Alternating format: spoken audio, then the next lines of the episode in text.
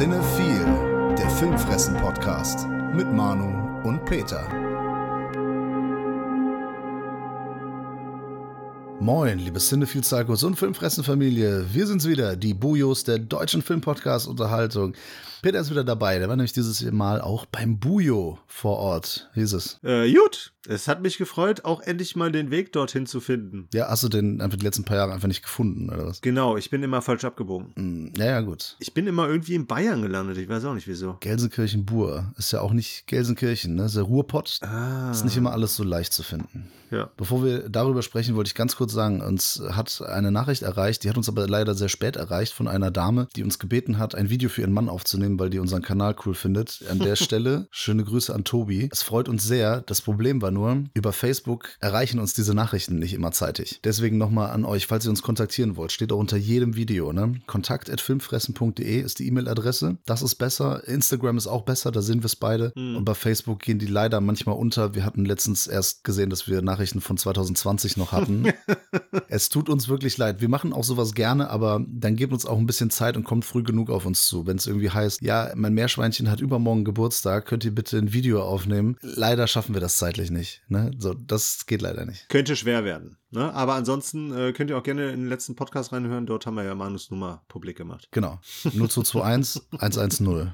genau. Dort wird ihnen geholfen. Ja, uns wurde ja auch cinematisch geholfen und zwar beim Bujo Omega. Du hast den Weg nach Gelsenkirchen-Bur geschafft. Korrekt. Das lag aber, glaube ich, nur daran, weil jemand gesagt hat, komm mal dahin, es könnte sich für dich sehr lohnen. Tatsächlich. Die letzten drei Jahre hast du dich ja da nicht blicken lassen. Ja. Und auch davor die äh, 18 nicht. Du auch nicht. Die letzten drei Jahre war ich sehr regelmäßig da. Aber davor nicht. Nee, da kann ich das ja auch nicht. Ja. Das war so der Marco, der hat uns jahrelang belabert, aber ich bin irgendwann hingegangen. So, Tja. jetzt ist das eine Institution. Das ist eine, eine Sache, die wir einmal im Monat machen. Aber der Marco hat sich auch riesig gefreut, dass ich da war. Echt? Ja, wenigstens einer. Arsch. Wie Arsch. Ja, du hast dich nicht gefreut, dass ich da war? Ja, geht so, ne? Wir arbeiten ja schon zusammen die ganze Zeit. Will ich dich nicht noch in der Freizeit, muss ich das auch noch Ja, ertragen. stimmt. Ja, es tut mir leid. Das war auch das einzige Mal. Ja, also von daher keine Angst, ich werde nie wiederkommen. Ja, das, wir müssen mal diesen privaten, persönlichen Kontakt runterschrauben. So, wir sind jetzt Arbeitskollegen und Ja. ich möchte die Arbeit nicht mit Privaten vermischen. Das tut mir leid, das geht halt leider nicht. Wir haben da zwei Filme gesehen. Äh, Generell würde mich mal interessieren, wie es dir da so gefallen hat. Und dann können wir gleich über die Filme sprechen. Ja, insgesamt äh, sehr gut. Also ich wusste es nicht mehr. Du hast ja wahrscheinlich auch schon hunderttausendmal erzählt, aber es gibt eine kleine Börse davor, also einen kleinen Stand mit Filmchen, die man äh, im Vorfeld, auch im Nachfeld äh, kaufen kann. Mhm. Ein bisschen durchgestöbert, habe jetzt leider nichts gefunden, aber dann wurden wir ja in den schönen Saal der Schauburg reingelassen. Ja, der Olaf scheucht einen manchmal so ein bisschen rein, weil man steht immer draußen und quatscht mit den Leuten oder guckt sich halt Merch an und dann irgendwann kommt der Olaf und sagt so, so Leute, es geht los. Olaf ist einer der Veranstalter, ein super lieber Kerl, habe ich sehr in mein Herz geschlossen. Ja. Das ist aber nicht der, der die Filme dann angekündigt hat. Einer von den beiden, ja, das sind Brüder, Ja, okay. Olaf und Ingo und der den ersten Film angekündigt hat, das ist der Olaf. Okay, nee, aber wir haben es ja tatsächlich äh, sehr zeitig reingeschafft. Und ja, ich fand das Kino sehr schön. Es war nur leider ungünstig, dass die Sitze sehr bequem waren. Sie verstehen. Ja, ich hatte auch so meine Probleme. Das lag daran, dass ich aus familiären Gründen eine sehr kurze Nacht hatte. Wir sind wirklich mitten in der Nacht noch am Freitag nach Hause gefahren und hatten wirklich nur sehr, sehr wenig Schlaf und dann dahin und ich war wirklich total fertig. Mhm. Und dann kam schon der erste Film. Ich meine, gut, ich kenne den Saal schon und das passiert auch, dass beim Bujo einfach, ne, es ist 11 Uhr morgens, da fallen einem schon mal äh, die Dötzchen zu, so das ist äh, kein Problem. Ja. Aber die Klötze meine ich natürlich. Das kann passieren. Ich habe da beim ersten Film auch, ich musste mich da ein bisschen geschlagen geben und habe da auch ab und zu einfach Augen zu, ein bisschen Audioflick gemacht einfach. Mhm. Was war denn das überhaupt für ein Film, Peter? Das war eine Kopie von, am Anfang war das Feuer, sowas in der Richtung? Ja, Ja, also so, so ein Uhrzeit, Slapstick. Boah, weiß ich, ich kann sowas schlecht umschreiben, weil das so für mich eigentlich sehr unbekannt ist, solche Filme. Aber wir haben hier quasi, ja, nicht Neandertaler, aber halt die Urzeitmenschen. Und da geht's halt viel um Rivalitäten, weil wir hier auch zwei Banden hatten, die sich mehr oder weniger bekriegt haben. Und da ging's natürlich auch um die eine oder andere Frau, die hier erobert werden sollte. Stämme, die sich gegenseitig bekriegen und es Genau. geht so ein bisschen um das Leben generell. ne? Es wird so alles angeschnitten, was es gibt. Sex, Liebe, Erotik, Krieg, Kampf, Feindschaften, Freundschaften etc. Das ist ein Film aus dem Jahr 1983 von Regisseur Alberto Cavallone. Mhm. Der hat den auch geschrieben und der kommt ohne Dialoge aus. Beziehungsweise die Dialoge sind mehr so, Sind unverständlich, weil die Sprache halt tot ist.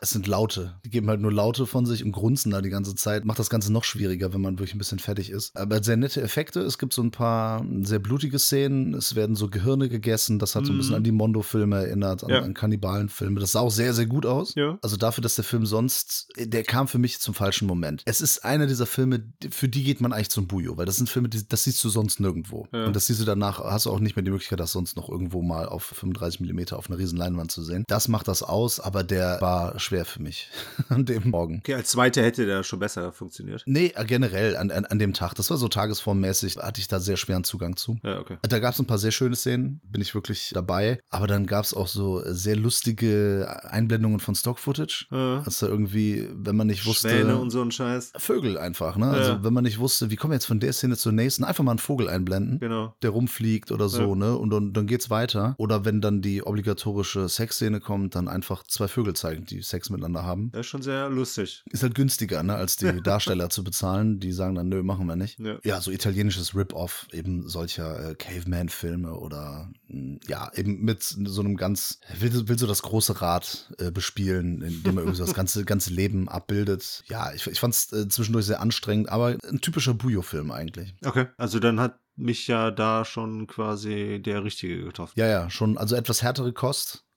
Definitiv. Beim zweiten Film war das ja nicht der Fall. Das ist dann eher die Ausnahme, dass dann wirklich mal so große Klassiker kommen. Das passiert beim Bujo auch. Ja. Die Bedingung, dass der Film beim Bujo läuft, ist ja, dass es einen Kinostart hatte, Mhm. dass es eine Kopie gibt mit deutscher Synchronisation. Mhm. Oder wie im ersten Teil, die Dialoge sind egal, also wie in dem Ja. ersten Film. Der war ja sogar das Intro auf Spanisch, ne? Genau, äh, nee, das wurde auf Italienisch gesprochen, aber mit spanischen Untertiteln. Ah, oder so rum, ja. Ja, also für die, die kein Italienisch konnten, die konnten wenigstens die spanischen Untertitel lesen. Das ist fair. Wir. Da kann man sagen, das ist eine faire Kiste. Möcht- Möchtest du was äh, zum zweiten Film sagen? Ja, natürlich. Das war ja der Grund, warum ich überhaupt dahin bin. Und zwar Clint Eastwood in einer seiner größten, wenn nicht sogar der größten Rolle, die er jemals spielen durfte, zu sehen. Auf Leinwand und tatsächlich sehr gerne auch in der Synchronisationsfassung. Ja, ein Schwarz-Weiß-Film, wenn er gegen eine Spinne kämpft. Da schauspielert er nicht. Als Kampfpilot sieht man, glaube ich, zwei Sekunden, drei Sekunden oder so in der Richtung. Aha. Das ist sehr, sehr dürftig. äh, Mhm. Aber erinnere ich mich natürlich auch gerne dran. Aber hier spielt er einen Polizisten, der sich auf die Jagd nach einem psychopathischen Serienmörder macht. Ha, Film aus dem Jahr 1971. Korrekt. Und unter der Regie von Don Siegel oder auch Donald Siegel. Und das Drehbuch hat hier unter anderem auch John Milius zu beigesteuert, beziehungsweise halt mitgeschrieben. Mhm. Über den wir ja auch vor etwas längerem mit dem guten. Weiß jetzt nicht mehr, wie er heißt. Äh, nein, ich, ich muss kurz so. Du weißt nicht, wie Kai Pinno heißt? Nee, das.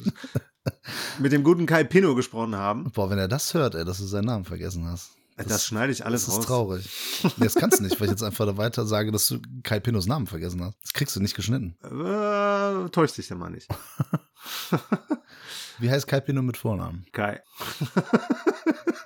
Ja, haben wir auf jeden Fall einen sehr tollen Podcast zu gemacht. Auf jeden Fall. Der ist so toll, weil der Kai meistens erzählt und, und wir lauschen andächtig. Ja, das ist auch gut so. Das Mhm. hat ja an dem Abend auch weitergeführt. Ja. Wir haben uns da danach ja auch noch ausgiebig über diesen Film oder anderes unterhalten und ja, man kriegt ihn nicht so schnell abgestellt. Aber das ist auch schön, weil er immer sehr interessante Sachen zu erzählen hat. Ja, manchmal kommt er mit ganz abstrusen Theorien um die Ecke, aber äh, es ist immer unterhaltsam. Genau wie der Film, den wir gesehen haben. Für mich war es auch eine Premiere, den im Kino zu schauen. Mhm. Und da kam der nochmal richtig gut. Selbst in der Synchro, die nicht immer über, zu überzeugen weiß, aber wir hatten eine Top-Kopie, das kann man sagen. Okay, ja, das kann ich ja nicht beurteilen, weil ich jetzt nur einen Vergleich hatte und die Kopie war jetzt bis auf wenige Teile, weil am Schluss war es etwas, da hatte ich kurz, so vom Finale hatte ich kurz ein bisschen Angst, dass das abdriftet. Also, dass es halt schlechter wird, weil das Bild dann so ein bisschen gezittert hat und die Altersflecken sind mehr geworden, aber insgesamt war das auf jeden Fall schon sehr schön, den auf der Leinwand zu sehen. Und zur Synchro würde ich nur sagen, finde ich sehr gelungen. Hier hat er ja auch noch seine alte äh, Synchronstimme von Rolf Schult, die mir sehr gut gefällt. Leider ist natürlich sein Hauptzitat dadurch so ein bisschen verfälscht. Da ist das Original schon cooler. Ja, eben. Ja, aber das sind halt zwei Szenen, ne? Ja, und seine Stimme ist halt nicht da, seine Originalstimme. Und ein paar Übersetzungsfehler, ne, wenn das Fußballstadion, ne, wenn das American Football Stadion zum, zum Fußballstadion wird, Ja, hat man wahrscheinlich einen Computer dran gesetzt, der das dann übersetzt hat. mh, damals. Ja. Aber das hat, das hat gar keinen Abbruch getan. Also das, Nee. das war wirklich total schön, den zu sehen. Zur Kopie nur nochmal, also ich habe ja auf dem Bujo Omega schon auch Filme aus den 60ern gesehen. Mhm. Und je nachdem, auf welche Material die gedreht wurden, zum Beispiel Kodak kriegt halt einen starken Rotstich. Also ich habe da schon sehr rote Filme gesehen, oder, oder gelbstichige Filme. Die Kopie, die war ja, also wie gesagt, aufs, bis aufs Ende, so, da wurde es ein bisschen schlechter, aber ja. ansonsten war die wirklich dafür, dass die halt 50 Jahre alt ist, ja. ist das unfassbar gute Qualität. Ja. Aber ich fand das war auch nochmal, und da hatten wir ja auch im Nachhinein drüber gesprochen, das war auf jeden Fall auch nochmal so ein Hinweis, beziehungsweise hat man sich mal wieder aufzeigen lassen, was für eine krasse Restaurationsarbeit teilweise bei alten Filmen, also bei einer Neuabtastung etc. halt äh, gemacht werden muss. Ja, das ist mir aufgefallen. Ich habe letztens Der Nachtportier gesehen, ja, ja. aber den bespreche ich heute gar nicht. Doof, dass ich jetzt gesagt habe, aber egal. Kannst ja bald mal besprechen. Ja, da ist nämlich die Bildqualität auch total super. Ne? Das Bild ist sehr scharf, hat super, nicht nur Kontraste, sondern auch eine schöne Sättigung und ist halt sehr ruhig, das Bild. Das ist äh, wirklich hervorragend, ja. ja. Aber ich fand hier auch wieder so die Kombination, weil ich meine,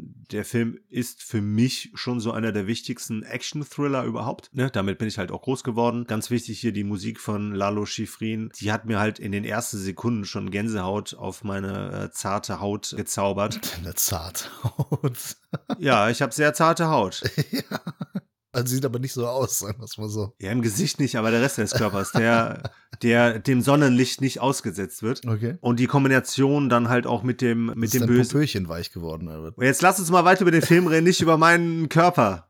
Mein Adonis-Körper. Du hast angefangen damit. Ja, aber ich wollte jetzt auch damit aufhören. Aber auch so im Zusammenspiel mit dem ganz tollen, fiesen Scorpio hier von Andrew Robinson gespielt, hin zum Bürgermeister von John Vernon oder auch John Mitchum, der eine kleine Nebenrolle hat. Das ist schon sehr viel Nostalgie, die hier mitschwingt, aber ein Film, der von seiner Bedeutung für Polizietti, sag ich jetzt mal, nichts eingebüßt hat und auch wieder klar macht, so von wegen, wie wichtig der halt auch für vieles danach gewesen gewesen ist. Und ich musste hier auch wieder feststellen, oder ich konnte hier auch wieder feststellen, was ich halt nie so ganz verstanden habe. Die Gewaltverherrlichung, die man im Film vorgeworfen hat, die finde ich halt fragwürdig, weil er in einer ganz besonderen Szene, und da ist halt das Fußballstadion hier, das Footballstadion, ganz wichtig, sich halt sehr krass davon distanziert, von der Hauptfigur, die hier in gewisser Form Selbstjustiz halt übt. Er bekommt ja auch die Quittung dafür. Ja, ja, klar, davon abgesehen. Das ist das ja. Und das Starke ist es halt nicht einfach nur so, ja,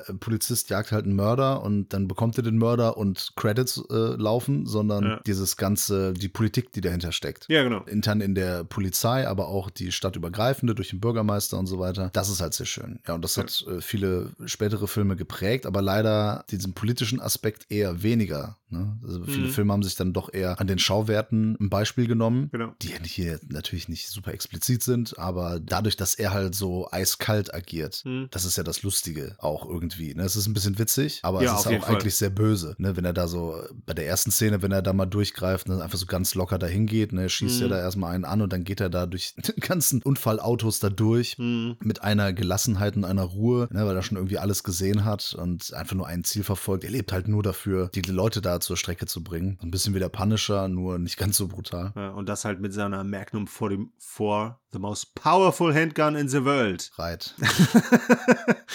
ist auf jeden Fall ein ganz, ganz, ganz großer Film und ich bin echt dankbar, dass ich den mal auf der Leinwand sehen durfte. Ich muss ja auch sagen, dass daraus tatsächlich doch ein relativ unterschätztes Franchise geworden ist, weil man schon ganz gerne mal so die Teile, die danach kamen, vergisst. Ne? Also der dritte und der vierte, die schwächeln auch schon so ein bisschen, aber besonders was der zweite und dann eventuell auch der fünfte noch sozusagen um ihn herum, um den Charakter herum spinnt, ist halt schon cool. Bei, bei dem Film, den, den kann man ja eigentlich auch so stehen lassen, wie er ist, weil der Protagonist Protagonist hat ein, hat einen Story-Arc durchlaufen, mhm. von Anfang bis Ende. Und er setzt ja ein Statement am Ende. Und eigentlich ist es damit dann auch die Sache erledigt, so wie bei Matrix und so weiter. Aber ja, ne, kann man natürlich alles irgendwie nochmal weiter hieven, weiterspinnen. Ja. ja, ich bin auf jeden Fall froh, dass es weitergesponnen haben, weil ich den Charakter halt schon mag und der sorgt hier, das hatte ich auch gar nicht mehr so in Erinnerung, ist jetzt auch schon ein, zwei Jahre her, da ich den gesehen habe, der sorgt schon für ein paar sehr coole Sprüche, die halt heutzutage halt auch äh, wirklich äh, sehr lustig rüberkommen. Ja, gerade in der deutschen Synchronisation ist das natürlich genau.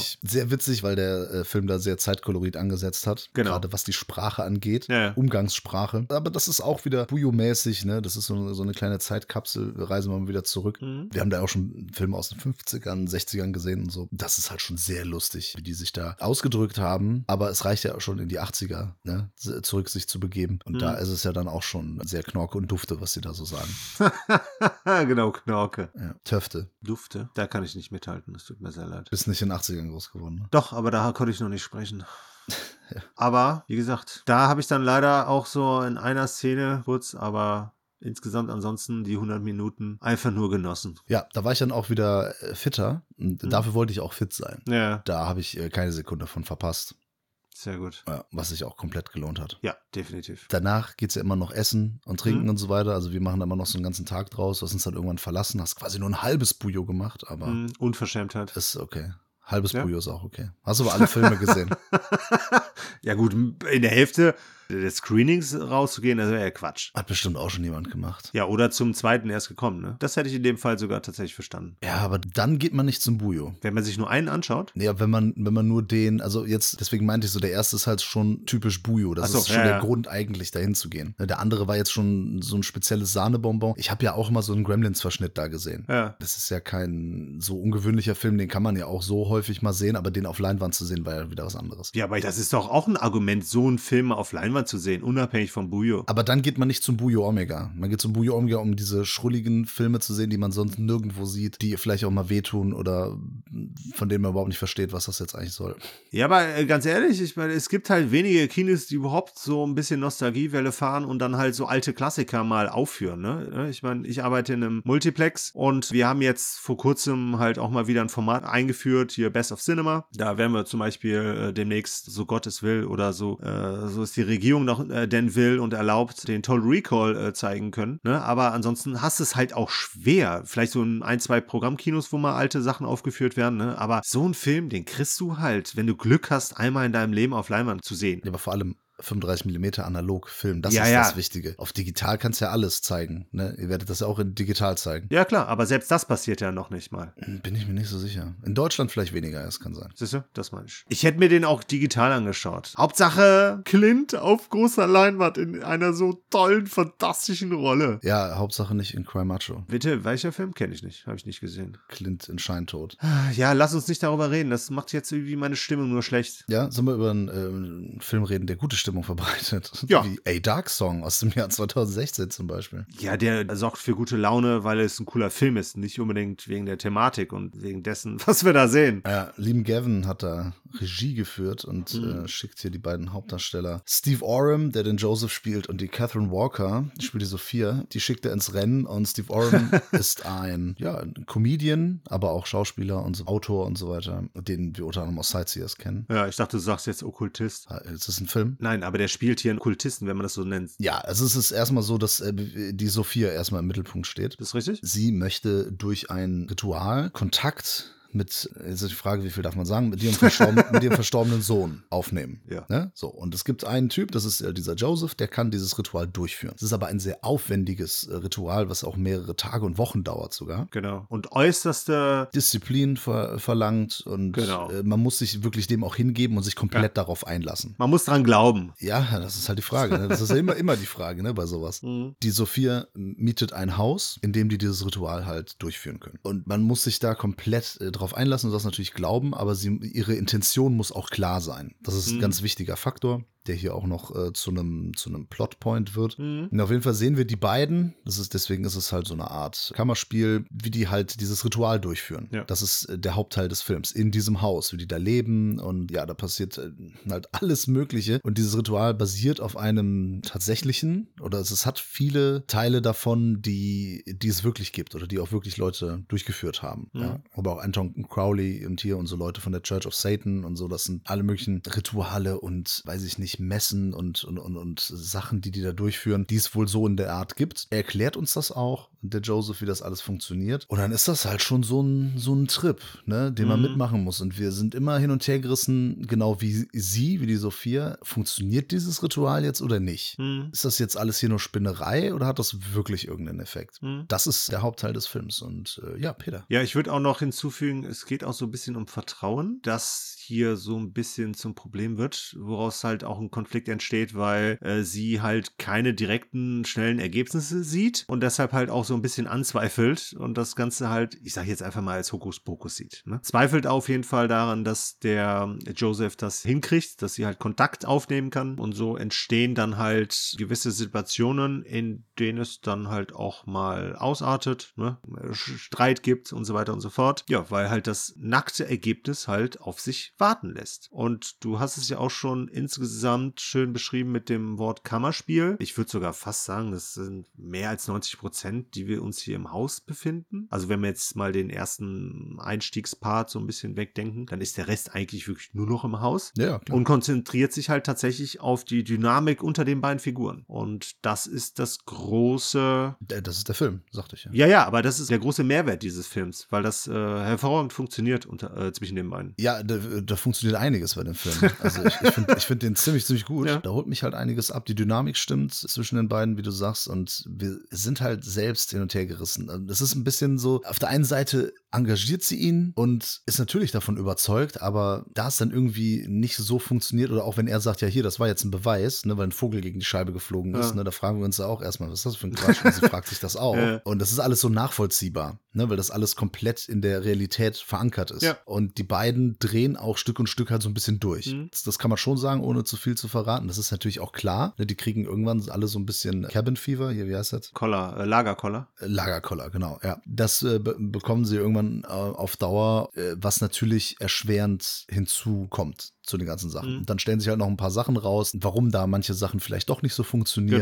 Genau. und dann bekommen sie sich noch mehr in die Haare, Mhm. aber dann unterstützen sie sich doch irgendwie wieder gegenseitig. Ja, das ist eben mit diesem Hin und Her und ich habe dann die ganze Zeit gedacht so, okay, wenn das wirklich jetzt nur auf diese eine Sache hinausläuft, Mhm. fände ich das ein bisschen schwach. Ja, tut's aber nicht. Nee, und das ist das Schöne. Ja. Das Ende hat eine sehr schöne Auflösung. Ja. Die finde ich auch gut dargestellt. Mhm. Also die, die ist äh, visuell, ist die auch wirklich ansprechend. Und da war ich sehr zufrieden mit. Mhm. Und das ist ja das, was, was ich bei vielen Filmen in den vergangenen Jahren auch häufig bemängelt habe. Coole Idee, Dreiviertel super und das Ende dann verkackt. Mhm. Und hier ist das nicht der Fall. Es gibt Menschen, die sagen, hey, der Film, der zieht sich schon ein bisschen, ne? aber das ist ja Absicht, dass wir auch irgendwann selbst ein bisschen ausgelaugt sind. Ja. Ne? Weil die sind ja beide auch irgendwann einfach vollkommen fertig, Ja, weil klar. dieses Ritual so lange dauert. Und ein bisschen wird das auch mit uns Zuschauern gemacht. ja, wir sollen halt mitleiden. Genau, die sind diese verschiedenen Kreise, von denen die da von einem zum anderen wandern und dann irgendwann müssen sie wieder zurück und dann klappt das nicht und du denkst echt so, boah, wie lange soll das dauern? Und die wissen irgendwann selbst nicht mehr, ob die Wochen oder Monate schon da drin Mhm. sind. Und das überträgt sich ganz gut auf uns und dann gegen Ende kommt auch so ein bisschen so ein Horroraspekt. Gegen Ende? Ich finde sogar schon vorher. Ja, ich, ich darf jetzt, ich kann,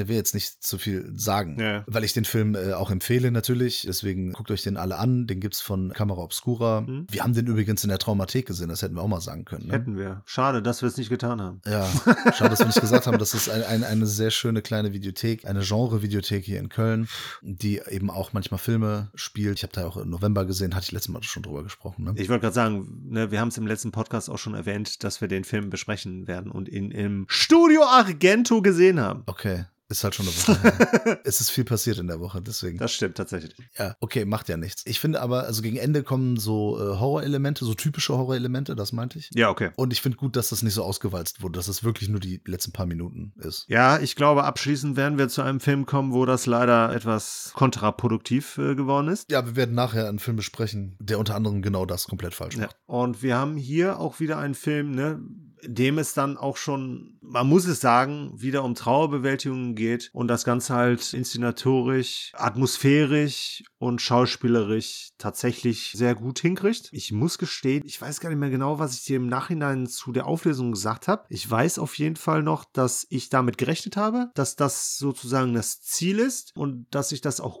gut fand, ne, weil da auch wieder so ein, ja, ein wichtiger Wert in Anführungsstrichen halt auch vermittelt wird. Deswegen habe ich nicht damit gerechnet, weil das die meisten Filme eben nicht tun. Ja gut, aber ich meine, ne, wir haben uns den Film ja nicht ohne Grund äh, indirekt ausgesucht. Ne? Also ich fand schon irgendwie, besonders auch dadurch, dass er in der Traumathek gezeigt wurde, konnte man davon ausgehen, dass er den richtigen Weg dann geht. Nee. Was? Finde find ich nicht. Okay. Also das hätte doch auch ein komplett mieses Ende nehmen können. Eben wenn sie sich ja komplett dagegen entscheidet und dann irgendwie sich selbst zerstört damit zum Beispiel. Hätte man auch machen können. Ja klar, hätte man. Aber wie gesagt, alle Faktoren, alle äußerlichen Faktoren waren für mich klar, dass das genau dahin führt. Von daher war es für mich nicht überraschend. Welche äußerlichen Faktoren denn? Das habe ich ja gerade gesagt. Dass, er- dass er in der Traumathek läuft, ist ein Zeichen, dass er dieses Ende bringt. Dass er ein gutes Ende bringt. Nee, ich finde das untypisch für diese Art Film. Und ich weiß noch, dass du den an dem Abend, als wir den gesehen haben, dass du danach meintest, dass du gar nicht so begeistert warst. Nee? Fandst das nicht so gut. Auch das Ende nicht, ja. Okay. Kann sein, dass das inzwischen anders Ja, ist. genau, dann hat sich das wahrscheinlich dann geändert. Oder vielleicht habe ich mich nur etwas undeutlich äh, artikuliert. Wie gut, dass wir dann Podcast haben.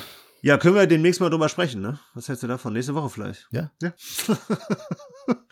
Da war vielleicht ursprünglich mein Problem, dass für mich das Ziel klar war. Also, dass ich damit gerechnet habe und nicht überrascht wurde, weil ich ja natürlich schon gerne überrascht werde. In dem Fall hätte ich dann wahrscheinlich auf der anderen Seite nur negativ überrascht werden können durch ein schlechteres Ende. Okay, ich weiß, was du meinst. Das kann einem natürlich einen Film versauen, hatte ich hier auch schon mal erzählt, ne, dass ich bereits nach Sichtung des Trailers mir selbst The Village Ja. und Shutter Island und sowas schon gespoilert habe. Ja. Aber bei dem Film, also es ging jetzt auch gar nicht so um die Überraschung, Überraschung, aber es ist einfach ihre Entscheidung ist halt so gut. Ja, auf jeden Fall, klar. so, so Wertvermittlung. Das, das, das finde ich schön. Das ist halt wirklich eine konträre Entwicklung zu vielen Filmen, die wir in den vergangenen Jahren häufig gesehen haben. Ja. Äh, Schön, schöner Film. So mit schön meine ich, äh, er ist halt düster Mhm. und irgendwie ist der ästhetisch, keine Ahnung. Ich weiß, ich mag sowas einfach. Ja. Es, ist ein, es ist ein dunkles Drama, ja, in dem es ja um die Themen geht, die du gerade schon gesagt hast. Und so. Hoffnung und Selbstfindung, Veränderung. Ja. Gutes Ding. A Dark Song. Auf jeden Fall äh, mal schauen, wenn ihr die Möglichkeit habt oder besorgen irgendwie. Ja, auf jeden Fall ein Film not to be forgotten. Richtig. Dann kommen wir jetzt zum Patreon-Pick. Und diesmal ist es der gute Guest geworden. Guess who? Das ist ein äh, DJ aus Berlin und der hat sich Forgotten gewünscht aus dem Jahr 2017, einen südkoreanischen Mystery-Thriller. Achso, der macht übrigens auch noch Bewegtbildbanausen. Hätte ich vielleicht auch noch sagen können. oh fuck, ich merke gerade, ich habe den falschen Film geguckt. Hast du nicht. Doch die Vergessenen hier mit der Dingens hier. Ja, Nicole Kidman. Nee, Nee, nee, nicht. die andere von Hannibal. Julian Moore. Genau. Nee, habe ich Nee, natürlich nicht. nicht. Nein, natürlich nicht. Ja, erstmal vielen Dank, Guess, für deine Wahl, die du in unsere Wahlurne gelegt hast. Läuft auf Netflix und ich mache den Film an und direkt von der ersten Szene denke ich, das kommt mir hier alles komplett bekannt vor. Und dann läuft er so ein paar Minuten nicht so, ich habe diesen Film schon mal gesehen. Und dann habe ich mich auch bei dir gemeldet Mhm. und gefragt, so, haben wir den schon mal besprochen? Habe ich da schon mal irgendwie was zu gesagt oder so? Ich musste es negieren. Nee, also haben wir nicht. Ich habe den schon mal gesehen. Mhm. Das ist anscheinend dann schon ein paar Jahre her. War wahrscheinlich auch bevor wir Podcast gemacht haben, also so drei Jahre oder so. Ja. Und ich habe einiges vergessen über den Film. Ich wusste nicht mehr genau, wie die Auflösung war. Und als ich den Film gesehen habe, ist mir wieder aufgefallen und eingefallen, warum ich da so viel vergessen Ja. habe. Okay. Weil, weil der auch ein bisschen vergessenswert ist. Ich, äh, fand, ich fand den damals nicht so toll. Ja, Und heute? Ich fand den, glaube ich, ein bisschen besser, Okay. aber auch nur bis zu einem gewissen Punkt. Okay. Nämlich bis die Auflösung kommt. Äh, Aber Peter, lass uns erstmal erstmal erzählen, worum es da überhaupt erstmal geht. Genau, also zunächst einmal. Ja, im Fokus haben wir hier quasi eine vierköpfige Familie, zwei Brüder, Vater und Mutter. Die ziehen in ein Haus. Dann haben wir dort einen Raum, der nicht betreten werden soll. Und dann haben wir einen, ja, wie soll ich sagen, einen Bruder, der entführt wird. Mhm. Und wir haben komische Geräusche im Haus. Also vor allem halt auch aus dem Raum. Der Bruder, der nicht entführt wurde, der kriegt seinen entführten Bruder aber nach, weiß ich gar nicht mehr, nach zwei Wochen, sage ich jetzt mal, zurück. 19 Tagen. Genau. Und der scheint aber irgendwie nicht mehr er selbst zu sein. Und hat halt Bedenken, also so ein bisschen Hitchcock-mäßig, so von wegen, ja, ausgetauschte Persönlichkeit, weiß ich hier so Vertigo-mäßig. Auf jeden Fall, Mhm. der benimmt sich halt auch so ein bisschen merkwürdig. Verschwindet nachts immer. Genau, und dem geht er halt auf, will auf den Grund gehen, ne? Und ja, geht dann halt abends mal mit. Und sieht dann, dass er da eventuell sogar recht hat. Also zumindest, dass der Bruder ein Leben führt, von dem er bis jetzt nichts wusste. Ja, so viel können wir, glaube ich, verraten. Genau, und das ist quasi so die Hälfte des Films. Und Mhm. dann gibt es eine krasse Wendung. Eine Wendung, ich kannte den Film nicht, ich hatte den vorher nicht gesehen. Eine Wendung, mit der ich nicht ansatzweise gerechnet habe. Aber eine Wendung, bei der ich mir danach gesagt habe, so, okay, das interessiert mich ab sofort gar nicht mehr. Ja, was auch überhaupt gar keinen Sinn ergibt. Ja, der Film ergibt dann in vielen Dingen wenig Sinn. Er versucht das hinten raus dann irgendwie, irgendwie alles noch stimmig zu machen, ne? Ja. weil es dann auch nicht die einzige Wendung ist, die wir hier kriegen. Also genau, die letzten 20 Minuten versucht er alles zu Genau. reparieren, was er bis dahin kaputt gemacht Richtig, ja. hat. Und ich habe wirklich da das Interesse so ein bisschen verloren. Der war vorher, war der, ja, pff, noch nicht mal solide. Es war okay. Ach doch, das ist, das ist schon dieses, wir wollten schon wissen, was da los ist. Ja. Ne? Wir wollten wissen, was ist in diesem Zimmer, was ist mit dem jetzt wirklich los? Und dann, er nimmt ja auch noch Medikamente, unser Protagonist. Ja, genau. Und anscheinend ist er nicht so alt, wie, wie er vorgibt zu sein. Oder wie er denkt, dass Ja, er ist. ja. Ne? Da, das wird ja auch sehr früh schon etabliert, dass da jemand so von wegen, hä, wie, das ist dein älterer Bruder, hä? Hier wird sehr viel, sehr früh etabliert. Ja, und den Anfang, das finde ich voll, vollkommen in Ordnung. Es ist ein Setting, was wir schon ein paar Mal gesehen haben, beziehungsweise so ein bisschen Best-of aus allem Möglichen. Mhm. Wie du schon gesagt hast, ne, Hitchcock und, äh, weiß nicht, zigtausend andere Leute, die halt irgendwelche Psychothriller, Mystery-Thriller Ja. ähm, etabliert haben. Das Problem ist, ich frage mich manchmal, die Leute, die so einen Film machen, die den schreiben oder den auch umsetzen, haben die zuerst den Weg gehabt, dass die sagen, ey, das wäre ein cooles Setting, Ja. oder haben die den Twist im Kopf Ja. und sagen, oh, das wäre ein cooler Twist für einen Film. Mhm. In dem Fall hier wäre beides jetzt nicht super gut, aber wenn wir mit dem Twist angefangen hätten, dann denke ich mir auch so, ah. Weil in- Bei manchen Filmen habe ich das Gefühl, so die, die haben eine coole Grundidee Mhm. und dann entwickeln die sich und irgendwann sagen die, okay, wie lösen wir das jetzt auf? Mhm. Und dann kommen die auf ganz bescheuerte Ideen und, und setzen es komplett in den Sand. Mhm. Und manchmal habe ich dann das Gefühl, ich gucke hier einen Film, weil jemand eine Idee hatte für einen coolen Twist und ich muss mir halt anderthalb Stunden einen Film angucken, um dann den Twist zu sehen. so. Mhm. Da hätte man alles in einem Kurzfilm machen können. Ja. Ja, und der geht hier kaputt leider in der Mitte der Film. Ja, genau. Und das ist halt auch viel zu früh. Der lüftet halt sein wesentliches Geheimnis, finde ich, auch viel zu früh. Es hätte den Film jetzt nicht unbedingt gerettet, wenn er später gemacht hätte. Aber es versetzt den Film halt schon vorher den Todesstoß. Ähm, Und das wird hinten raus dann auch noch so kompliziert, dass ich da, wie gesagt, wortwörtlich so ein bisschen das Interesse dran verloren Kann ich absolut verstehen. Das ist wirklich so, dass Ja. es irgendwann einfach nur, oh Mann, hä, ernsthaft? Komm, jetzt mach Ja. doch mal hin, wann ist der zu Ende?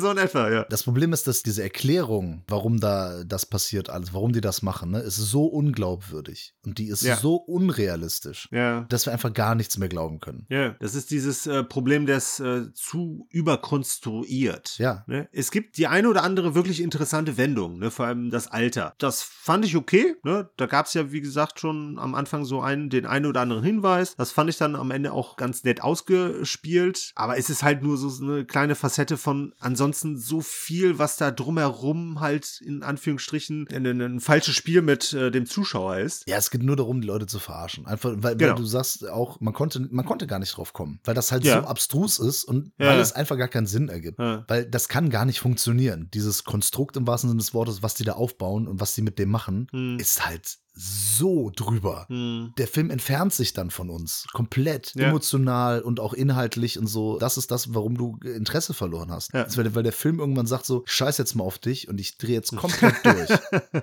dann, Ja. dann sagst du auch, okay, weißt du was, Film, ich scheiß jetzt auch auf dich. Ja. Fehlende Glaubhaftigkeit. Es ist einfach nicht zu glauben, was da passiert. Und so clever ist die Idee dann auch nicht. Die ist ganz nett. Aber alles, was die dann da bauen, müssen sie ja dann auch nochmal erklären. Und wie gesagt, verbringen dann halt am Ende nochmal 20, 30 Minuten damit, das irgendwie alles zu kitten. Damit das Ja. irgendwie noch in eine Form kommt, um dann, um dann noch irgendwie da ein einigermaßen nettes Ende da zu fabrizieren. Ähm, puh, ja, ich habe den nicht gerne nochmal geguckt. Aber also wie gesagt, am Anfang habe ich gedacht, ach doch, das war doch eigentlich ganz cool. Und dann, als dann das kam und ich so, ach ja, stimmt, das war ja so doof. das war ja so, so ganz dämlich. Ja, schade, ehrlich gesagt. Auf jeden Fall, weil also ein Potenzial in gewisser Form hat ja schon irgendwo drin gesteckt. Mhm. Am Anfang habe ich mich so ein bisschen an A Tale of Two Sisters erinnert gefühlt. Okay. Also jetzt nicht von der Klasse der Inszenierung her und so weiter und so fort, aber so von dem in Anführungsstrichen Setting, ne, so so von wegen Bruder, der eventuell nicht der ist, der äh, Vorgibt zu sein. genau. Und hinten raus versucht er dann so ein bisschen Oldboy-mäßig zu sein. Ja. Also der Park Chan-wook Oldboy, nicht der andere. Gibt's da noch einen, ne? Ja, hier der komische Spike, der da so ein Remake gemacht hat. Okay. Da fand ich irgendwie das Ende auch so, okay. Ne, weil am Schluss passiert ja dann noch etwas in Anführungsstrichen krasses, wo ich mir auch denke, okay, da haben sie jetzt irgendwie versucht, doch irgendwie bei Oldboy anzuknüpfen. Ich finde allerdings, dass das, das, was du meinst, da ist schon konsequent. Okay. Und irgendwie auch stimmig. Das Problem ist nur der Weg dahin und so. Das, das ist halt alles, das ist totaler Käse. es ist einfach nicht mehr glaubwürdig in diesem Setting. Also die haben uns da, am Anfang präsentieren die uns was und das ist halt, im, im Nachhinein können wir da einfach nichts mehr glauben. Und äh, da, da verliert er eben, ne? Die Spannung ist dann komplett raus irgendwie. Hm. Das ist so, dass es ist halt schwierig, das zu sagen, ohne, ohne zu viel zu verraten. Ja. Von mir aus können wir in den Spoilerbereich gehen oder ich versuche versuche es jetzt zu umschreiben. Aber äh, der, unser Protagonist, der hat etwas getan. So, und alleine das, was er tut, wie, wie das dann doch passiert. Ne, er will es dann doch nicht mehr tun. Ne, es ist was Ja. Illegales, aber dann tut das doch. Aber weil er ja unser Protagonist ist und wir ja doch irgendwie mit ihm mitfiebern müssen, wird es dann so dargestellt, als wenn er es gar nicht wollte und das irgendwie unabsichtlich passiert ist. Hm. Ich, ich mag sowas nicht. Das ist so, also die Filme versuchen seit Jahren schon irgendwelche Arschlöcher und, und äh, weiß ich nicht, Räuber, Mörder und sonstiges irgendwie als äh, Protagonisten zu verkaufen, mit denen wir mitfiebern sollen. Mhm. Ich, äh, nee, indem sie irgendwie sagen, ja, okay, das hat er ja eigentlich nicht gewollt oder sie hat es nicht gewollt oder sie wurden ja gezwungen oder irgendwas. Also so der freie Wille und Entscheidungen und, und irgendwie ähm, oder, oder, oder Blödheit und so wird dann immer komplett entschuldigt. Äh, Finde ich immer schade. Finde finde finde ich ihn schwach. Schwierig. Ja, schwierig, schwierig. Ja. Aber ich würde auch sagen, so, wenn wir in Spoilerteil gehen, dann würden wir damit auch vielen anderen was kaputt machen. Ne, ich hab's auch schon alles. Also, wenn du noch was mal sagen willst, klar, ich hab's jetzt, glaube ich, ganz gut umschifft. Äh, ja, ich denke auch. Ne? Aber da passieren halt, wie gesagt, noch ein paar andere Sachen, die dann halt auch hinterher noch wirklich minutiös halt klar ähm, erklärt werden, was dann halt hinten raus dann halt auch so von wegen. Es ist dann auch nicht mal ansatzweise mehr eine Mystery-Thriller. Da ist nichts mehr mysteriös. Es wird wirklich alles aufgeklärt. Unabhängig davon, dass das unglaubwürdig ist. Ne? Aber du hast halt nirgendwo mehr eine Facette von, von etwas Unaufgeklärten, von etwas, ne? Also der, komplette Reiz von Mystery ist dann halt weg. Ja, der Film nimmt sich seinen Reiz, nur um am am Ende dann in typisch südkoreanischem Kitsch unterzugehen. Ja, schön. Also schön formuliert. Ich, äh, Also keine Empfehlung meinerseits. leider, leider. Ja, wie, wie viel Sterne, wie viele Punkte, scheißegal. Können ja Guess und Lima raten. Ja, nicht viele wahrscheinlich. ne? Ja, wahrscheinlich nicht. ja, ich, ich bin jetzt auch, äh, würde mich jetzt auch tatsächlich mal interessieren, ob der Gast den ausgesucht hat, um zu gucken, ob wir ihm zustimmen oder umgekehrt. Ne? Ah, das sagt er uns bestimmt. Also entweder kommentiert er das jetzt hier unter dem YouTube-Video oder schreibt uns das in die WhatsApp-Gruppe. Das werden wir dann mal sehen. Das hoffe ich doch. Aber gehen wir mal ein paar Meter weiter, oder? Ja, wir tanzen jetzt in Foxtrot. Genau, in Indonesien. Den Foxtrot 6. Square One bzw. Leonine haben uns einen Film zukommen lassen, um den wir auch gebeten haben. Foxtrot 6. Von den Produzenten von, was steht da alles drauf? Total Recall, Terminator 2 und natürlich Rambo. Ja, das ist natürlich schon, ne? Das ist schon ein Ding, das ist schon eine Latte, die man hochsetzt und die man da auspackt. Ja, das sollte man aber tunlichst vergessen. Also äh, produziert von Mario Cassar, der spielt da auch eine kleine Rolle. Der hat nämlich in diesem ganzen Film auch irgendwie immer seine Finger ähm, da drin gehabt und so. Als äh, Executive Producer. Genau. Und ja, ich hatte mich wirklich darauf eingestellt, auf so, ich glaube, mit The Raid wurde auch mal geworben, im Pressetext oder so. Und deswegen hat mich das irgendwie interessiert, ne? So ähm, asiatischer Ja. Actionfilm, der geht aber auch so zwei Stunden, glaube ich, ne? Knapp. Ja, genau, fast zwei Und Stunden. ich hatte so ein bisschen im Kopf, so, ach, vielleicht wird das sowas wie Shiri oder The Raid oder sowas in der Art. Mm, Wird er nicht. Also der, der Film versucht sehr, sehr viel. Ja. Da passiert auch viel. Also wir sehen sehr viel in dem Film. ja. Äh, viele Versatzstücke anderer äh, Filme. Unterschiedliche Settings, ja, und halt auch so ein bisschen bedient sich an unterschiedlichen Motiven. Ja, es kommt so viel rein: Politik, Gangster-Geschichte. Liebe, Familie. Genau, Action, alles Mögliche. Science Fiction, ja, viel.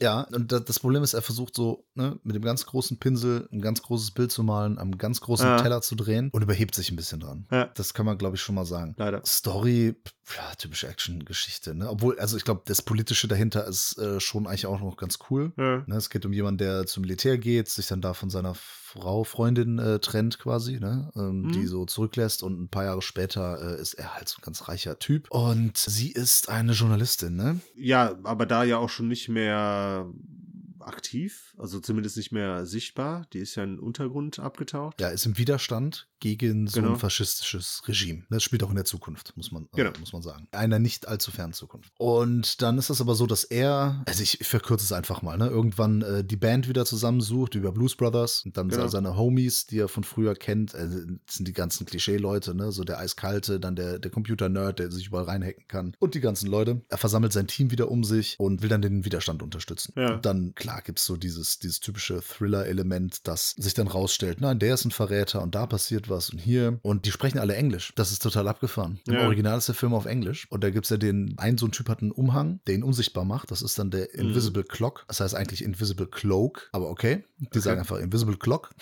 Aha. weil die das nicht richtig aussprechen können. Das finde ich sehr stylisch. Da gibt es eine Szene ganz am Anfang vor allem. Ja. Er hat auch eine coole Lanze, also es ist eine richtig coole Waffe. Ja. Und die Action, ich finde so diese, die Kampfszenen, die finde ich ziemlich ziemlich cool choreografiert und die sind auch gut in Szene gesetzt. Ja, das hast du aber bei den Filmen eigentlich meistens. Die sind sehr gut durchchoreografiert. Mhm. Ich finde, sie haben sich hier ein bisschen leicht mit dem Set gemacht, weil sowas bei Regen sieht immer geil aus. Das Ja. ist halt hinten raus, regnet es halt immer und das, dann sieht Action irgendwie immer geiler aus. Aber das ist doch legitim, oder nicht? Nee, ja, natürlich ist das legitim. Ich sag nur, sie haben es sich halt leicht gemacht. Aber es, es funktioniert, es sieht geil aus. Das äh, würde ich nicht anders äh, sagen. Und das ist ja auch der Grund, warum wir den Actionfilm gucken. Richtig. Ne? Einer der Gründe. Und da hätte man viel anderes wegschneiden können. Ja. Das wäre ein guter, knackiger 90 Minuten äh, geworden. Ja, und so mussten wir uns halt so ein bisschen durch zwei Stunden durchkämpfen, wie ich finde. War so das Grundsetting, ähm, ne, so, so ein bisschen, ja, prä-apokalyptisch, was ich schon fand, so am Anfang, ne, wird halt auch eine Thematik angesprochen, äh, die uns ja wahrscheinlich schon so in den nächsten 20, 30, 40 Jahren beschäftigen wird. Einfach zu viele Menschen, Essen wird immer knapper und wichtiger als Öl. Mhm. Ne, dann halt diese Side-Geschichte mit äh, der, der Freundin und dem Love Interest, gut, ne, das hat man halt quasi immer. Das ist auch okay, egal wie das geschrieben ist, das gehört irgendwo dazu. Aber es kommt zu so einer ganz obligatorischen Szene, wo er dann entscheiden muss zwischen ein paar Leuten und irgendwie e- einem kleinen Mädchen, das er retten muss, also seiner Ja. Tochter, und halt seiner Geliebten. Und dann versucht er sie beide zu retten und so. Und äh, das ist irgendwie, also das ist halt so, so klischee-mäßig.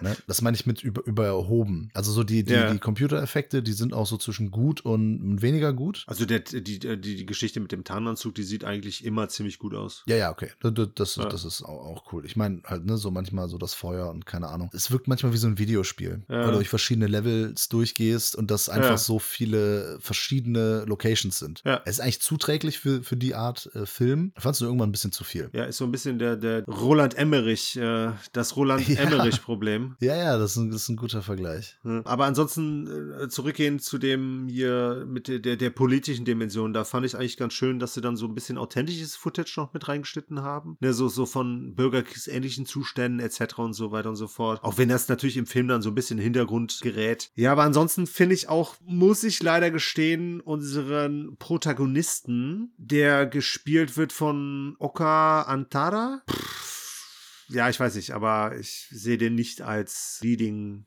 Actor, also dass der hier den ganzen Film tragen kann. Ich finde ihn schon ganz äh, sympathisch. Er ist auch gar nicht uncharismatisch, das würde ich gar nicht sagen. Das habe ich auch nicht gesagt. Aber ist jetzt nicht, so- nicht so der, der riesen Action-Held, das stimmt schon. Genau. Ich finde die Action-Szenen eigentlich äh, cool. Ja. Wirklich. Und äh, die Kampfanzüge, die am Ende kommen, mit, dem- mit diesen Gatlings dran, äh, die finde ich mega. Ja. Werden dann auch, ähm, die kommen ein paar Mal gut zum Einsatz. Ja. Ja, und da, da wird's dann auch, da wird's dann auch ein bisschen blutig. Mm, Mhm. Das ist, das ist äh, cool. Da bin ich voll dabei. Aber es ist mir zu überladen. Da ist mir einfach ein Ticken zu viel gewollt. ja. Der Fokus fehlt. Ja, man wollte das ganz große Rad drehen. Und dann denke ich mir so, ah, hättet ihr das alles ein bisschen kleiner. Hm. Kompakter. Es ist gewollt. Hm. Aber kleiner wäre es auch besser gewesen. Hm. Ein bi- bisschen einfach lineare Geschichte durchrattern, wirklich so in, in diesem The Raid-Stil oder so. Das wäre dann, glaube ich, cooler gekommen. Ja. Haben sie sich ein bisschen überhoben, aber schlecht finde ich es nicht. Ja, genau, das würde ich jetzt auch nicht sagen. Aber es ist halt auch nicht besonders gut. Ja, es gibt leider zu große Konkurrenz Genau. aus den vergangenen Jahren. Wenn man jetzt mal ne, The Raid 2 nimmt oder John Wick 3 oder sowas. Kannst auch gerne The Raid 1 nehmen. Ich meine jetzt aus den wirklich letzten vier, fünf Jahren so oder so, ne? Okay. Und da äh, zum Beispiel Mission Impossible 6. Gut, da reden wir von Ja. einem anderen Budget, ne? Das ist klar. Das ist, das ist schon ein kleinerer Film, aber dann denke ich mir, mit, mit weniger Budget, aber dann denke ich mir, mh, dann wisst doch, dass ihr nicht mit den anderen so mithalten könnt. Hm. Dann gestaltet es lieber ein bisschen kleiner. Ja, und das Ende war ja dann auch wieder so ein bisschen asiatisch kitschig. Ja, auf jeden Fall. Schade. Ja, muss, muss man drauf stehen. Ja. Äh, ist mir manchmal zu dick aufgetragen, brauche ich in einem Actionfilm nicht. Ja, definitiv. Ich brauche diese Theatralik nicht. äh, Und das ist der Film aber durchgängig. äh, Der hat immer so ganz theatralisch, dramatische Szenen. Da, da ist dieser Kitsch, auf den kann ich dann in dem Fall verzichten. hm. Aber ja, ne, ansonsten ist das schon für das Budget ein ziemlich solider Action-Sci-Fi-Film, der eben viele Settings bringt und äh, für den einen oder anderen sind bestimmt auch die Sprüche lustig und so. Und es Ja. gibt halt wirklich ein paar sehenswerte Action-Szenen, das kann man sagen. Genau, man kann an der einen oder anderen Stelle auf jeden Fall Gefallen finden, aber ich würde halt sagen, so dass das insgesamt das Projekt Foxtrot 6, ja, hätte mit ein bisschen mehr Fokus, ein bisschen mehr Kompaktheit, ein bisschen mehr Geradlinigkeit, wie du auch schon gesagt hast, zu einem noch besseren Ergebnis führen können. Da bin ich dabei. Ja, wie war denn deine letzte Nacht eigentlich so? Meine letzte Nacht in Soho Ja. mit Edgar Wright. Ja. Jetzt sind alle wieder im Edgar Wright-Fieber, denn er hat einen neuen Film rausgebracht, der Last Night in Soho heißt. Wieso ist da eigentlich immer so ein Hype um diesen Herren? Das letzte Ja. Gute, was der gemacht hat, ist Shaun of the Dead. Hot Fuzz würde ich noch äh, anführen. Okay, ja. Obwohl ich sogar Scott Pilgrim vs. The World eigentlich noch ganz brauchbar finde. Der, der ist von ihm persönlich? Ja, ja. Achso, okay. Und geschäftlich sogar. Ah, ist ja nett. Ja, den, den würde ich noch anführen. Und so, also Baby Driver fand ich auch okay, aber auch jetzt nicht. Ich habe den einmal im Kino gesehen, reicht. Ja, ja, definitiv. Die Sache ist so, ich fand Edgar Wright äh, geil damals, weil er hat die Serie Spaced gemacht Ja. mit Simon Peck und Nick Frost. Das war die Ja. erste Zusammenarbeit zwischen den dreien. Und daraus ist dann Shaun of the Dead und Hot Fuzz und ja, der leider überhaupt nicht gute ähm, äh, World's End. The World's End, genau, diese Cornetto-Trilogie entstanden. Seitdem wird der Mann sehr hoch gejazzt. Verstehe ich auch nicht ganz. Ich sehe seine Stärken Hm. und die sehe ich auch in diesem Film. ja. Es geht um ein junges Mädchen, der Name ich vergessen habe, wird von Thomasin McKenzie gespielt. Ellie Cooper oder Eloise. Genau, die Eloise, die Ellie, zieht aus dem kleinen Dorf in die große Stadt London. London, bitte. London it is. Und dort äh, studiert sie dann äh, Modedesign, Hm? eifert ihrer Mutter, die schon verstorben ist, nach. Ist ein kleines Küken, ist zum ersten Mal äh, aus dem Nest quasi äh, raus. Und in dieser großen, ja, gefährlichen Stadt, die einen verschlingen kann. Ne? Äh, London can be a lot sometimes. Das wird in diesem Film sehr häufig gesagt. Mhm. London can be a lot. Und irgendwie ist ihr das so mit diesen ganzen hippen Studenten da in diesem Studentenwohnheim irgendwie zu viel. Sie nimmt sich einen Job, um ein Zimmer bezahlen zu können bei einer älteren Dame. Gespielt äh, von Diana Rigg übrigens. Rest in Peace. Und ja, in diesem Zimmer hat sie diese lucid Dreams, ne? So, so wirklich so realistische Träume, die sie so ein bisschen beeinflussen kann und träumt von dem London der 60er Jahre. Denn sie ist riesen 60er Jahre Fan, das ist auch am Anfang, ne, denken wir wirklich, der Film spielt in den 60ern, weil Ja, sie richtig. Audrey Hepburn Poster an der Wand hat und einen Schallplattenspieler und die Mucke hört und abgeht und die Klamotten. Sie ist einfach nur ein Hipster. So. Ja, einfach um, um das mal ein bisschen gehässig zu sagen. Ist gar nicht schlimm. Bin auch äh, Fan der 60er, 70er, 80er. Ich finde find das cool. Auch mit der Musik aufgewachsen. Alles cool. Nur für die paar Idioten, die jetzt sich wieder angepisst fühlen. Für die muss ich das immer erklären. Du bist so höflich. Ja, ne, dass ich das mache. Dass ich das für die ganz Dummen immer noch erkläre. Ich nehme alle mit. Ich nehme sie alle an der Hand. Auch die Dummen, auch die Arschlöcher. Ich nehme sie alle mit. Ja, hast du noch ein paar andere charmante Ausdrücke? Ja, und äh, dann beamt sie sich da quasi in die 60er Jahre und trifft da auf äh, Dr. Who. Äh, also Who? auf, äh, ja, Knock Knock. Who's there? Doktor. Ah. Hätte ich jetzt noch was anderes sagen müssen? Ja, dann, man wiederholt das immer mit Who hinten dran. Stimmt. Ansonsten gibt es ja keinen Sinn, richtig? Who? Nein, du musst, äh, äh, pass auf. Man sagt Knock Knock, Ja, dann who's sagst du there? Who's there, dann sag ich irgendwas und dann sagst du, also sag ich ABC und dann ABC Who. Wir machen das nochmal. Knock Knock, Who's there? Doktor. Who? Du musst das wiederholen, was ich sage. Ah ja, stimmt. Knock Knock, Hast du gerade echt genockt? ja, Who's denn sehr? Doktor. Dr. Who? So nämlich. Das ist der älteste äh, britische Gag, den es gibt. Ja. Äh, Matt Smith zeigt sich hier mal wieder von seiner, ähm, erstmal von seiner sehr charmanten Seite und dann später von seiner ekelhaften Seite. Ja. Sie schlüpft dann in die Rolle von Sandy und als Sandy ist sie im London der 60er und trifft eben auf Jack, gespielt von Matt Smith. Äh, und diese Sandy wird gespielt von Anya Taylor-Joy. Jetzt hast du sie aber alle durch. Das ist natürlich visuell mal wieder großes Kino. Edgar Wright kann auf jeden Fall wirklich visuell starke Bilder auf die Leinwand packen. Das zeigt dir hier, gibt es sehr schöne Spiegelszenen, in denen die beiden dann so eine Treppe runterlaufen oder sich parallel bewegen. Also Anya Taylor-Joy und äh, Thomasin McKenzie. Mhm. Und äh, die Farbgebung erinnert natürlich stark an ne? Mario Bava. Dario Argento und so weiter und so fort, ne? Oder auch Mhm. Nicolas Winding Refn, wie er das heutzutage, äh, die er ja auch kopiert. Ja, irgendwann werden diese Träume nicht mehr so schön, ihr Leben in London ist auch nicht mehr so schön und alles verliert an Glanz. Mhm. Und sie kommt da irgendwie einem Mord auf die Schliche und dann wird es auf einmal ein Whodunit, dann wird es ein Krimi. Ja, das ist die Handlung des Films, würde ich mal sagen. ne? Ja. Und sie versucht das aufzuklären hier. Ja. Keiner glaubt ihr. Ja. Bis auf natürlich der Love Interest. Peter, wie findest du denn diesen Film? Schwierig. Du hast nicht verstanden, es ist zu schwierig, der Film. Oder? Nö, das ist total simpel, den zu verstehen. Mhm. Aber ich finde den tatsächlich in ein paar Aussagen sehr schwierig. Aber das wäre Spoilerbereich, da würde ich vielleicht nachher mal äh, kurz drauf eingehen, beziehungsweise sogar wollen. Okay, ist ja auch der letzte Film, den wir äh, besprechen in dieser Ja. Episode, deswegen Ja. können wir später einen Spoiler-Teil machen, glaube ich. Ja. Und einige haben den ja auch schon gesehen. Ja, weil ich meine, da kannst du mich gerne eines Besseren belehren, aber eine Aussage, die am Schluss trifft, die finde ich absolut unpassend. Ich belehre dich gerne eines Besseren, we- weißt ja. Ja, aber wirst du wahrscheinlich nicht können, egal. ich fand den dürftig. Ich fand so das Setting, ne, auch das Inszenatorische, wirklich alles wunderbar mit den Spiegeln, hat er ganz toll gespielt. So, ein bisschen hier Alice im Wunderland mäßig, Suspiria und so. Da erkennt man natürlich noch so ein paar andere Vorbilder, aber das ist ganz nett gemacht. Äh, Ich finde auch äh, Thomas C. äh, Mackenzie und äh, Anya Taylor-Joy, die machen das ganz cool. Auch schön, ne, die zu sehen, wie sie dann sich so ein bisschen Vertigo-mäßig in sie auch ein bisschen verwandelt, äh, nicht nur optisch, ja, doch vor allem optisch. Ja, vor allem optisch, ja. Genau. Und so, so diese, diese Parallelen, ne, die ja hier auch aufgezeigt werden sollen, ne, Mhm. vor allem halt auch die ideologischen, die kulturellen Parallelen, die er hier thematisch halt auch gewusst wählt und aufarbeiten möchte und halt auch ein bisschen aufzeigen möchte, so von wegen, ne, diese Probleme existieren heute noch. Ne? Hier geht es halt, also er, er gibt sich halt schon ein bisschen als feministischer Film, weil es halt schon so um die Rolle der Frau in der Gesellschaft geht. Ja, genau. Also das ist schon, dass dieses Großstadt-Feeling oder überhaupt die Zeit, die 60er als sehr misogyn dargestellt werden. Genau. Und ja, zieht Parallelen zur heutigen Zeit. Ja. Genau. Das finde ich, von der Idee her finde ich das geil. Ja. Was er dann am Ende daraus macht, finde ich tatsächlich sogar scheiße. Also zunächst einmal hatte ich die ganze Zeit gedacht, ich gucke einen Horrorfilm. Also weil das so angepriesen wurde. Und das ist ja anfangs gar nicht so richtig. Nee, wir kriegen ja so ein bisschen diese Träume mit, die dann auch immer so mehr in so Horrorgefilde abdriftet. Aber ich würde halt sagen, so ab der Hälfte des Films gewinnt der Horror dann auch an Bedeutung. Ja, und das ist genau der Zeitpunkt, ab dem der Film mir nicht mehr gefällt. Ja, weil das echt scheiße umgesetzt ist. Ja. Das sieht einfach nur noch hässlich aus. Und das ist halt genau das, was uns halt heutzutage an diesem ganzen Horrorfilm halt stört. Er bedient nur noch Klischees. Ja, und das ist einfach nur hässliches CGI, was hier genutzt wird. Ja. Das kommt gar nicht gut. Es sieht äh, gerade auch in einer der letzten Szenen, wo die Hände da durch die Wand kommen und durch den Boden, sieht es auch echt schlecht aus. Ja, auf jeden Fall. Die Idee fand ich auch ganz nett, aber es sah wirklich grottig aus. Sag mal so, der hat mir am Anfang richtig gut gefallen, der Film. Ich fand, ich bin da komplett mit der Stimmung mitgegangen. Ich habe mich da wiedergefunden. Ich fand sogar die Tanzszenen hervorragend. Ich fand das super gemacht. Ja. Nicht nur von der technischen Umsetzung, auch von den Schauspielern, äh, von der Regie, von dem allen. Ich, ich war da voll dabei. Ja. Und dann kommen diese Horrorelemente, da kommen so ganz generische Jumpscares, dann kommen, Mhm. dann zeigt er alles, dann wird alles ausformuliert und dann ist es so dieses, hallo, hier ist jetzt ein Horrorfilm. Ja. Und dann wird alles erklärt. Und vor allem dann, wenn der Film eigentlich zu Ende sein sollte, blendet er nochmal auf und wir kriegen nochmal fünf Minuten. Ja. Äh, diese, diese Fashion Show. Und ich denke so, ah,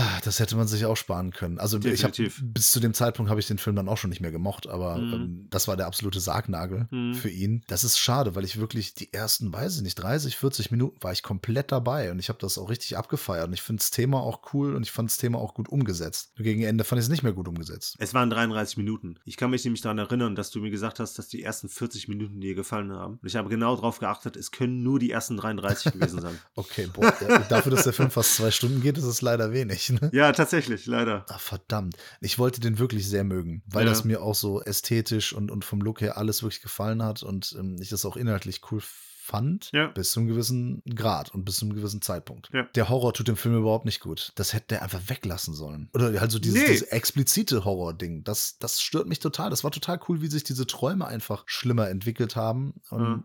Meine, irgendwann ist gegen Ende auch klar, was passiert und wer hier überhaupt wer, der, wer hier böse ist und wer nicht. Ja. Einmal wollten sie ja irgendwie den Verdacht auf eine Person lenken und ich habe direkt gesagt, nee, nee, das ist bestimmt der andere. Äh, Ja, dem war auch so. Schade. Ich würde ja noch tatsächlich sagen, hätte man den Horroraspekt hier einfach auch inszenatorisch ähnlich hochwertig umgesetzt, rübergebracht, wie das der Rest des Films macht, dann hätte das wunderbar funktionieren können. Ja, oder im Stile der Tanzsequenzen zum Beispiel. Ja, aber Edgar Wright scheint in dem Genre jetzt nicht unbedingt gut aufgehoben zu sein. Das ist echt merkwürdig, weil, also ich hätte nie gedacht, dass ich das mal sage, ne? Aber in dem Film gefallen mir die Tanzszenen besser und das Gesinge besser als, als die Horrorszenen. ja, Ich finde die einfach schwach. Und vor allem, er findet ja auch nichts Neues. Also er, er bringt ja auch nichts Neues auf den Tisch. ja. Das ist nämlich die Sache. Ne? Wir haben jetzt so hier, was haben wir alles gesagt? Bava, Argento und keine Ahnung und die ganzen Leute. Und ich ja und? Also er zeigt uns auch nur so, hey, ich habe die Filme gesehen. Ja, genau. Congratulations, Mr. Wright. Wir auch. ja, haben wir auch schon. Ich habe die alle auch schon sehr häufig gesehen. Und ich habe auch schon in Form von Nicolas Winding Refn Leute gesehen, die das auch noch mal, also ne, Argento schon von Bava, an Bava sich orientiert und, und an Alfred Hitchcock und äh, Dings hier, äh, Refn orientiert sich an Argento und ähm, been there, done that, bought the whole T-Shirt Factory. Ja gut, aber ich meine, er macht es ja zumindest zum ersten Mal. Ne? Das ist ja nicht so, dass er das jetzt ne, in seinem Film davor ständig gemacht hat. Ja gut, also Shaun of the Dead hat, hat Horroraspekte, auch Hot Fuzz hat Horroraspekte und in Spaced in der Serie gibt es auch so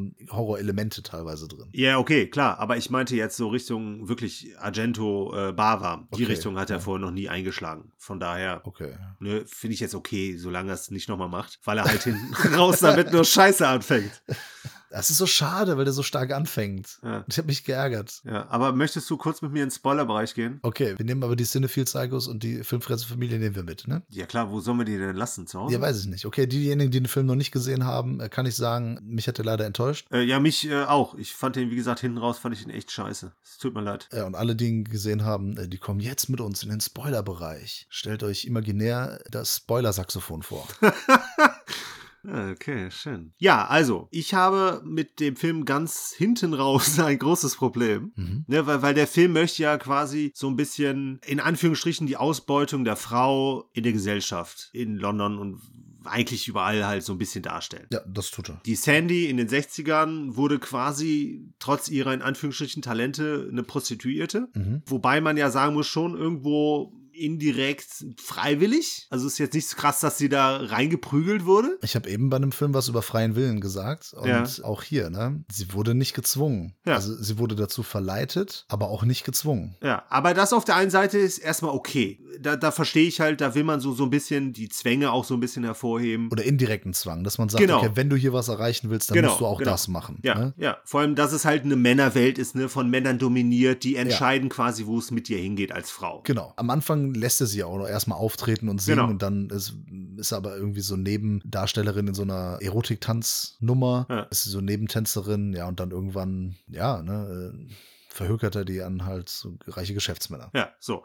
Wie gesagt, das finde ich noch völlig in Ordnung, weil es ja quasi ne, den einen Standpunkt einfach nur verdeutlichen möchte. Mhm. So, dann kommt es aber dazu, dass wir ja quasi hinten heraus erfahren, dass sie quasi alle Männer und wirklich alle Männer abschlachtet. Ihre Freier, ja. Und wir kriegen ja auch die ganzen Freie mit. Ne? So das Einzige, was die halt, die werden dann auch so ein bisschen über den Kamm gestärkt. Das ist auch völlig in Ordnung. Ne? So von wegen, alle sagen zu ihr das Gleiche. Oh, ist das ein schöner Name. What a lovely name. Ja, ja. Die Elemente sind ja cool. Das Problem ist nur, sie bringt ja alle um. Also sie ist auch gar nicht so clever. Sie bringt ihre einzige Einnahmequelle um. Davon Sie abgesehen, beißt die Hand, die sie füttert. ja, davon abgesehen, Nein, das war nur blöder Gag. Natürlich. Wird ihr aber von der Ellie am Ende verziehen, dass sie das getan hat, Mhm. obwohl die Freier ihr keinen wirklichen Schaden zugeführt haben. Ja, die haben einfach nur die Dienstleistung in Anspruch genommen, Genau. die ihr zur Verfügung gestellt wurde. Und unsere Hauptdarstellerin sieht das als legitim an. Obwohl die toten Freier, die Geister, ihr dann noch helfen. Richtig. Was ich auch nicht ganz verstehe. Ja. Und das sieht auch alles furchtbar aus.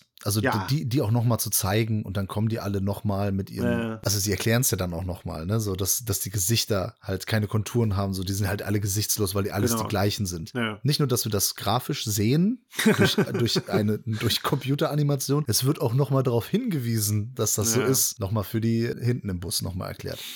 Und das ist halt, äh, ja was denn? Ja. Es gab ja mal Trennung in Bussen in den USA, ne? Ach so, ne, das meinte ich aber nicht. Weißt du, also ich bin in den 90ern viel Bus gefahren und äh, da saßen halt die coolen Kids hinten, die. Ach so. Ja, ja, ja, die coolen Dummen. Okay.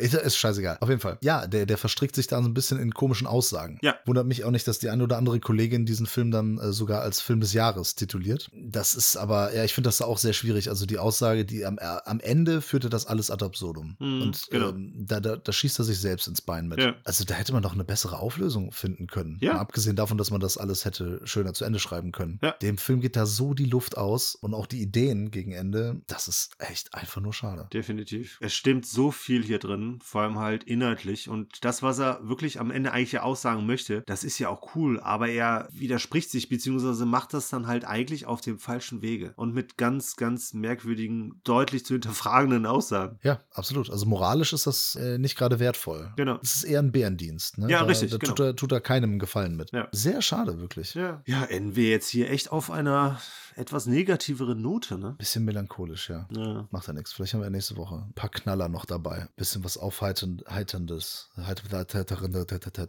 Quatsch. genau. Stimmt, wir müssen ja auch noch das Glücksrad in Bewegung bringen und auslosen, welcher Patreon der nächste Woche beglückt wird. Genau, und wenn ihr auch Bock habt, das mal, ähm, ne, es, äh, manchmal schreiben uns die Leute an, ey, habt ihr den besprochen? Wollt ihr nicht mal den besprechen? Einfach ein Patreon-Abo abschließen, den Wunschfilm in den Lostopf werfen, in den virtuellen Lostopf werfen und der wird garantiert irgendwann gezogen. Also bisher haben wir noch alles gezogen, ne? Nach und nach, also es bleibt ja auch immer so lange drin, ne? nach und nach besprechen wir alles. Genau, es wird nichts vergessen. Forgotten. Not to be. Ja. Und bis dahin könnt ihr, also bis die nächste Cinephile-Folge kommt und wir euch dann erzählen, was wir sonst so gesehen haben die vergangenen Tage, könnt ihr noch mal ein bisschen gucken auf unserem YouTube-Kanal. Da sind ganz viele Reviews von aktuellen Filmen wie Pig oder Ghostbusters Afterlife. Oder jetzt haben wir auch ein paar, in Anführungsstrichen, Trash-Filme, die Ja. wir besprechen. Ne, von Bruno Mattei. Ah. Das passt ja auch mal wieder. Und da Mhm. kommt bestimmt demnächst auch noch mal ein Quiz. Ja, stimmt. Ja, und äh, das machen wir jetzt regelmäßig. Machen wir so lange, bis Peter gewinnt. So fies. Ja, nee, das, das darfst du nicht zeigen wegen, wegen Spoiler. Dürfen wir nicht sagen. Guckt auch unsere Quizzes an. Quizze mit dem Thomas von Brodys Filmkritiken und folgt auch allen äh, Kanälen, die cool sind. Wir sind die Filmfressen Peter. Und Manu, wir sind hier aber nicht im Videoformat, ne? Ach so, wir sind Cinephil mit Peter. ja, aber auch das nicht, Manu. Wir sind hier im Podcast. Wir sind nicht am Ende eines Videoreviews. Cinephil. Wir sind Cinephil, Peter und Manu. So bis nächste Ich bin jetzt weg. Tschüss, ich habe keine Zeit mehr. Ich muss Bier trinken oder so. Nee, ich, ich muss weg. Ich äh, habe noch zu tun. Ich muss noch Videos schneiden. Ich, ich schneide Video hier, äh, Killing Zoe, schneide ich für die Patrons. Ja, sehr schön. Wenn ihr, liebe Cinephile, Psychos und Filmfressfamilien, nicht abgeneigten, euch auch über solche exklusiven Inhalte freuen würdet, dann empfehle ich den Worten des weisen Herrn Magno zu folgen. Ich bedanke mich bei dir. Ich freue mich, dass wir am Sonntag auch wieder einen ganz ausgefallenen, nee, stimmt gar nicht, wir haben gar keinen ausgefallenen Film, der kommt erst am Mittwoch. Wir haben ein ausgefallenes Quiz für euch. Richtig. Darauf freue ich mich nicht, ich habe es ja schon mitgemacht, aber ich freue mich, dass ihr es sehen könnt. Egal. Bald gibt es wieder ein paar schöne neue Beiträge. Nächste Woche gibt es auf jeden Fall auch wieder einen sehr schönen Cinephile-Podcast. In diesem Sinne wünsche ich einen fantastischen Podcast gehört zu haben und verabscheue mich in die nächste Woche. Bis dann. Tschö.